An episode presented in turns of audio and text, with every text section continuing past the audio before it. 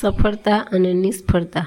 સફળતા પ્રાપ્ત થાય ત્યારે ઉદય, ઉદયમાં કેવો જુસ્સો ઉછળતો, હૃદયમાં કેવો જુસ્સો ઉછળતો હોય છે, મન કેવું મોર બનીને થનગનાટ કરતું હોય છે, એના અને વિચારો તો આભને આંબી જવાના આવતા હોય છે. આપણી ઉર્જાનો સ્ત્રોત પણ અધિક હોય છે અને શરીરમાં જાણે આપણને શક્તિની પરાકાષ્ઠા અનુભવીએ છીએ. કોઈ એને સફળતાનો આનંદ કહેશે તો કોઈ એને સફળતાનો નશો કહેશે. પણ હકીકતમાં તો સફળતાને બદલે નિષ્ફળતાના સમયે આવા ઉત્સાહની, ઉર્જાની, ચેતનાની અને રચનાત્મક અભિગમની વિશેષ જરૂર પડે છે. સંકટના સમયે સમયમાં કે નિષ્ફળતા, સાપડતા જ આપણા ચિત્તમાં નકારાત્મક વિચારો ઉભરાવા લાગે છે. ચો તરફ ગમગીની દેખાય છે અને કાર્ય કરવાનો આપણને ઉલ્લાસ સાવ મંદ પડી જાય છે.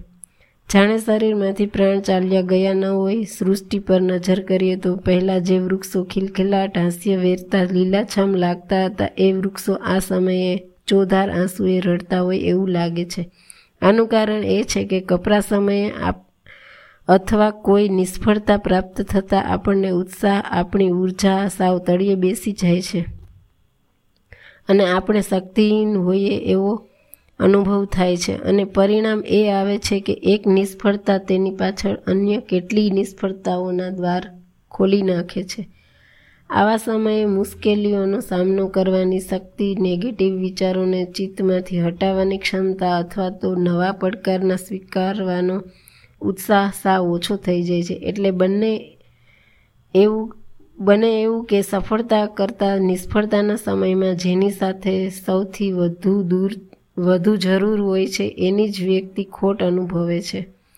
હકીકતમાં સફળતા કરતાં નિષ્ફળતાના સમયમાં આપણે આપણી તાકાતને એકઠી કરીને પોઝિટિવ વિચારોથી કામ કરવું જોઈએ. અને એ સમયે પેલી સફળતાનો જુસ્સો, ઉમંગ અને આનંદ ફરી ભીતરમાં લાવવો જોઈએ, તો જ નિષ્ફળતા આપણા જીવનને ચો તરફ લાચારીથી ઘેરી શકશે નહીં.